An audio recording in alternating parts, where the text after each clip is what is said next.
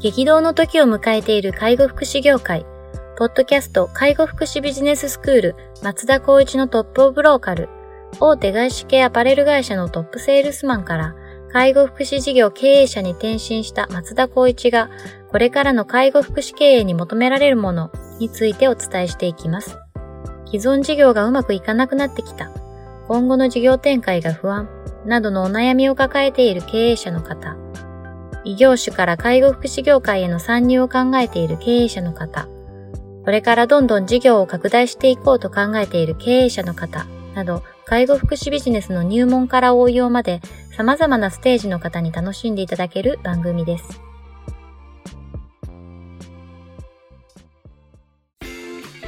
こんにちは。ナビゲーターの松本慎二です。ポッドキャスト介護福祉ビジネススクール松田光一のトップオブローカル。トップオブローカルとは介護福祉事業において地域に密着し、地域に愛されることで地域のナンバーワンになることです。松田さん本日はよろしくお願いします。お願いします。えー、今日もですね、あの、お便りをいただきたいと、いただいておりますので、早速いきたいと思います。ちょっとこれは非常に面白いというか、興味深い問題だなと思って、僕ちょっと見てたんですけど、はい、いきます。えっ、と、デイサービスの経営者ですと。うちの社員がグループ LINE でそれぞれの給与明細を見せ合っているようです。それぞれの給与を比較し合い、なぜ自分はあの人よりも給与が低いのかと不満に思う社員もいると思います。どのように対処したらよいでしょうかというようなご質問です。すいません、冒頭笑ってしまったんですけど、これでもデイサービスの経営者っていう観点じゃなくて、全体的にどんなサービスもあるあるです、ありますよね。どんな業種、どんな企業である今は本当に LINE とかで写真撮って見せ合うんでしょうね。ですね。すごいな。でもこれってもう本当に、まあ、私たちの会社に関しても、やっぱりそれをこう話し合ってるとかっていうのはちらほら聞くああ、そうなんですね。正直そこは防げない事実ではあるんですけど、ただまあ、いつもこう話の中に、えっと、労務的な観点の話をさせていただく時があると思うんですけど、はい、基本的にはやっぱそれこれ、えっと、個人情報っていう部分も踏まえていくと、うん、こちらも開示しちゃいけないことですし、やっぱりその方の比較、えっと、経験とか、あとはスキルだったりとか、それも加味して、えっ、ー、と、じゃああなたには雇用条件の中での給与はこれですよ。じゃあ次の1年後の昇給は評価基準を設けて、それをあなたはこの基準になりました。だから給与はこうなりますっていう、いわゆる裏付けだったりとかプロセスっていうのがある、私たちの場合はあるんですね。そうですね。ですからもし仮に、あなたの給料は20万円で、私の給料は19万円、なんで1万円違うのかなってなった時の答えっていうのは用意していると。なるほど。いう話になるので、まあ、ちょっと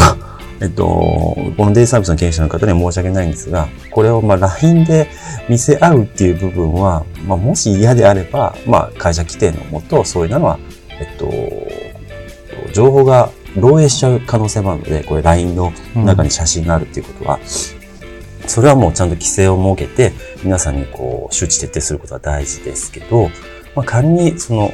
LINE じゃなくって口頭で話し合って諸問題がちょっと大きくなった場合は、その前にやっぱりその入職前とか面談時の時に必ずそれを通達しておくことが大事だと思いますね。結果として最初に予防線を張っておくんですけども、絶対にこうトラブルっていうのはイレギュラーで発生すると思うので、その時にどう対処したらいいかっていうことで考えると、比較対象の中で不満を持った方には、あなたの不満を持っている点は理解すると。ただし、それは、例えば、その比較した人は誰ですかと。じゃあ A さんです。A さんはこの給料だってもうご承知なんで、その分の差は、資格要件がこれだから5000円はついています。これって事前に説明してましたよねとか、いうような形で、やっぱこう、理路整然とこちらとしては対応するってことが大事なんじゃないかなと思います、ね、そういうことですね。まあ、そもそもその給与が決まってくるっていうプロセス自体がしっかりこう、一定の基準にのっとってやるっていうことが大前提としないと、はい、その場その場であの、まあ、言い方ですけど適当に決めてると、はい、おそらくこうなんでなんでっていうのに答えれなくて、うん、そのまま不満だけが残ってしまうっていうことになってしまうってことですよね。そうですね。あの今年の10月から特定処遇改善加算っていうのが組み込まれたんですけど、はいこうより給与明細に紐づくようなその制度になっているんですね。はい、要するにこのキャリアアップがベースで作らない限り、はい、要するにないくら、管理者はいくらで、その下はいくらで、あとはそれに対してのえっと、割合ってうん。いうのを数字が行政から決められちゃってるんですね。ですから、よりこの問題っていうのはどんどん、可視化、透明化されていく。要するに何が言いたいかというと、給与を設定する基準をもっともっと深掘りして、しっかり考えていかないと、特定処遇改善加算は取れないと思いますし、なるほど分配ができないっていうような、うんうんうんあの、話になっているので、はい。まあ、このデイサービスの経営者の方がどういうような、まあ、人事のお部分を考えていらっしゃるかはわからないんですけど、より今の制度がいいかどうかっていうのは、ちょっとこう、もう再度検討した方がいいんじゃないかなと思いますね。なるほどですね。まあじゃあその特定処遇改善加算を取るっていう前提に立てば、うんまあそもそも給与基準とかっていうのがしっかり明確化かつ透明化されてないとそうですね。取れないのでっていうことですよ。あの、基本的に、えっと、介護スタッフの方の給与水準をもっと上げようっていうのが制度上の趣旨であって、はい。それに3つのカテゴリーに分けられるっていうふうに、えっと、一応行政としては、うんあえーオフィシャルで言わせてですね。はい一つ目は、やはり10年以上、もしくは440万円以上の年収を作ろううんというところの、この10年っていうところが、介護の業界に10年勤めていて、かつ介護福祉の資格を持っている方が、なるほど。まあ、年間で言って440万円以上にするか、もしくは月8万円以上は上げなさい。うん。で、その上でのその次っていうのは介護福祉士以外の方で年数も、まあその10年を満たさない人。はい。で、さ3番目はそれ以外の方。はで、そこの、えっ、と、分配の基準が仮に、えっ、と、最初の1番の1グループの方、要するに介護福祉士で10年以上の方がいたとしたら、10万円だったとしたら、それの半分以下、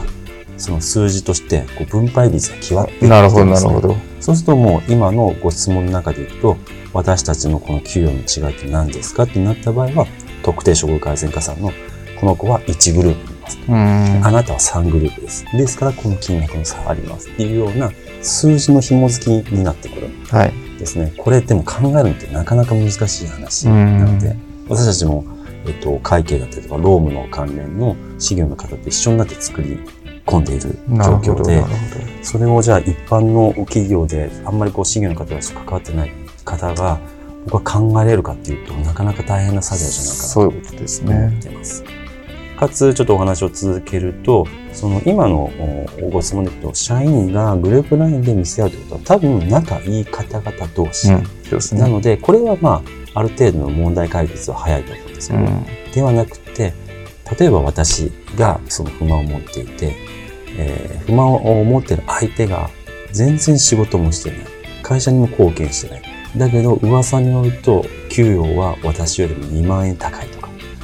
これに対してなんでだっていうところの不満っていうのもあるかもしそれない。れはありえそうですね。そうなった場合には何かってなると、多分その金額の差っていうのは年数だったりとか、資格だったりとか、もしくはポジションだったりとか。でも同等のポジションでもし高いんであれば、これはちょっとこう会社的に改定が必要になるかもしれないので、うん。でなるとやっぱり毎年の査定の部分をしっかりと明確にして、年度でおいては、まあ、この業界なかなかさうん給与を下げるとなるとやめちゃうって話になっちゃうかもしれないんですけど、やはり頑張ってなければ下げるっていう部分でのしっかりとした明確な基準っていうのは設けた方がいいかもしれない。そうですね。なんかこう、はこれがこう、介護福祉に当てはまるかわからないんですけど、うんまあ、一般企業で割とよくあるのが、その、急激な成長があった時に、うんまあ、昔からいる社員が比較的にこう、相対的に高くなるっていう給料が、傾向がある時があって、で、後からまあ大きくなればなるほど優秀な人材がどんどん入ってくるじゃないですか。そうすると、その優秀な人材と昔からいた社員の給与のバランスがなかなか取れなくなってくる時があって、うんで僕がいた会社とかも、えっと移行期間みたいなのを設けて、うん給与のそのテーブルを一気に移行させるっていうことをしてたんですね。うんで、えっと、まあ3年かな ?2 年かな？で、今のあなたはいくらもらってるからこのグレードだけど、全体、あの、今のパフォーマンスはこのグレードに合ってないよと。うんなので、えっと、この2年期間があるから、このグレードに合わせなさいと、パフォーマンス。で、合わなかったら今のパフォーマンスなんでこの給与になるよ、みたいな、そういう次元措置的なもので全体のバランスを取るっていうことをやってたりしたんですよ。うんで、まあその介護の領域でもしかしたら、まあ昔はな、特にこう、なんていうんですか、何にも考えずって言ったらあれですけど、うん。まあある程度こんなもんかなっていうので置いてて給料があったとして、で、どんどんどんどんこう事業的に大きくなって人が入ってこれば来るほど、そこの整合性って絶対合わなくなってくるので、なんかそういう、そうなってきた時に、こういうなんかこう、明細を見せ合うみたいなことが起きると、うんなんであの人がこんなにもらってて私はこんだけなんだみたいなのとかは出てくるのかもしれないなっていうのをうんそうですちょっと思ね。ったりはしましたね。だから今のこのデイサービスの経営者の方の、まあ要するに創業してどれぐらいかっていうのがあったりとかしますし、そうですよね。やっぱその不満を持っている方は、今松本さんの例で挙げたように、スキルが高くて後から入ってきて、はい。で、今の状態を見た時の感覚値っていうのがあるかもしれないそうですよ。ね。そうなんですよね。まあ、まあ、でもまあそもそもちょっと話変わっちゃいますけど、給与明細を見せるってこと自体がちょっとやっぱり理解できないなっていう。そですね。僕も個人的にはそんなこと一切やったこと僕もないし、一切やったことない。あの人はどんな給料なんて気にしたこともないそうですよのね。で、はやっぱりそういった環境っていうところは、このジャンルにはもしかしたらあるかもしれないい。そうです。ね。割と得意なのかもしれないですよね。うん本当に私たちも、その、いわゆるこう、主要なメンバーと話したときに、給与のことってあんまり気にしたことあるって素朴に聞いたときに、うん。みんな結構ないっていうんですね。はいでもその下の、あの、クラスのところでは、やっぱりちょっと話が出てますとかっていうのを聞いたりとかしたんで。何をもってそれが気になってるんだろうなっていうような部分をいろんな角度で考えたり、いろんな子たちに聞くんですけど、はい。どうなんですかね？この今お話ししたように、うちはそんなにこう明確なところでいくと、いもう大手企業というよりは全然こう下回っちゃいますけど、やっぱりこのプロセスと、やっぱりどういった金額になっていくか、どんな評価になったらどんな点数なのかっていうのは一応提示しているので、あじゃあまあこのクラスの人は多分こんなぐらいだろうな、うんとかっていうのは聞かなくても分かるような感じにはなってはいるんですよね。なるほど。まあまあそうなった時に、ちょっとまあもしかしたらその給与形態の設計っていうのがなかなかその結構アバウトなはい部分があるのかなとは思いますけどね。なるほどですね。まあ、給与って、まあ、非常に重要な要素ではある、じゃあるじゃないですか。うんこう、人をマネジメントしていく上では。なので、興味関心が高いっていうのは、まあ、理解できはするんですけど、うんでもなんかそれをこう、隣の人と比較して、自分のその安さを、安さ？っていうか、自分が低いのを主張するっていう意味がわからないっていうか。確かに確か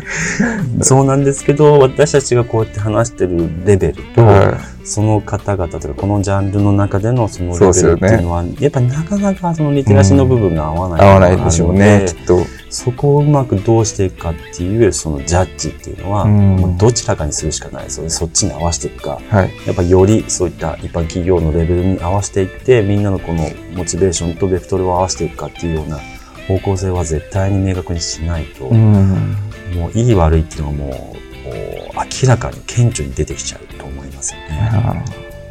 あとこのグループ LINE でっていうのも、まあ、まあ LINE 出てきたらもうかなり前なのかもしれないですけど、割とこう、今、今時な感じですようんね。グループラインってことはじゃあ何人いるのって話ですよね多分こう、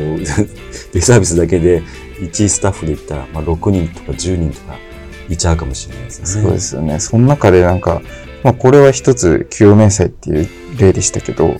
あそれ以外の内容もきっとやり取りしてて、うんそれでなんか会社の、まあ当然いいこともあれば、うん不平不満も含めて、そこでコミュニケーションがなされてると思うと、うんまあ、いい側面もあればちょっと悪い側面もあるなと思ったりはしますすけどね。やっね。ぱりこれは代表者もしくは責任者のお立場から、うんそういった部分が、えっと、内々の部分はまあ正直言って、その、なんだろうな、コミュニケーションの部分では規制できない部分はありますけど、はいその会社としての情報が外に出るっていうところに関しては、ある一定の規定は設けた方がいいんじゃないかなそうですよね。まあ、今、給与明細ですけど、わかんないですけど、例えば、利用者さんの情報とかうん。をちょっとこう、何かしらのことがあってやり取りするっていうのを、その、割と私的に使ってるグループ LINE でやっちゃったりとかっていうのはありえそうですもんね。そうですね。はっきり言ってそこは、あ、結果的に、あ、そんな風になると思いませんでしたっていうのは結構ありえですよねし、よく聞きますので、もうそういった部分で、やっぱりこう、既成事実として言った、通知したっていうのは会社として、やっぱりやっとくべきじゃないかなとそうですよね。まあ、こういう介護福祉の事業って、まあ、情報って非常にセンシティブな情報を扱う、うん。健康情報も含めた非常にセンシティブな個人情報を扱う領域なので、うん。その社員の方たちの意識が低いと、うん。ちょっと思ってもなかったように情報が変な方に流出しちゃったりとかして、もう本当に法人全体の問題になりかねないっていうところありますもんね。もう単純にこの今は給与明細を見せ合ってるっていう問題から、うんだいぶ大きな問題に発展する可能性もあ可る。能性もあるので、本当にまあ、その、まあ、明細の、ね、給与の比較っていう話は、それこそその評価基準とともに語れば、まあ、納得できないのかもしれないですけど、まあ理の解はできるっていうねところになると思うんですけどね、うんその、まあ、ちょっと違った観点で、そのグループラインを使った情報のやり取りっていうところの、そのリスクっていうのをちょっと考えておかないといけないのかなって、ちょっとこの、あの、ご質問いただいた時にちょっと思ったりはしたんですけど、うんそうですね。私たちの課題っていう部分でも考えなきゃいけないかもしれないですね。そうですね。わかりました。はい。じゃあ本日は以上させていただきます。ありがとうございました。はいポッドキャスト介護福祉ビジネススクール松田光一のトップオブローカル。番組では介護福祉サービスに関するご質問を当番組の専用ウェブサイトより募集しております。番組 URL よりサイトへアクセスし、質問のバナーから所定のフォームへ入力の上送信をお願いします。URL は http tol.sense かっこセンスハイフン world かっこワールド .com かっこコムになります。皆様のご質問をお待ちしております。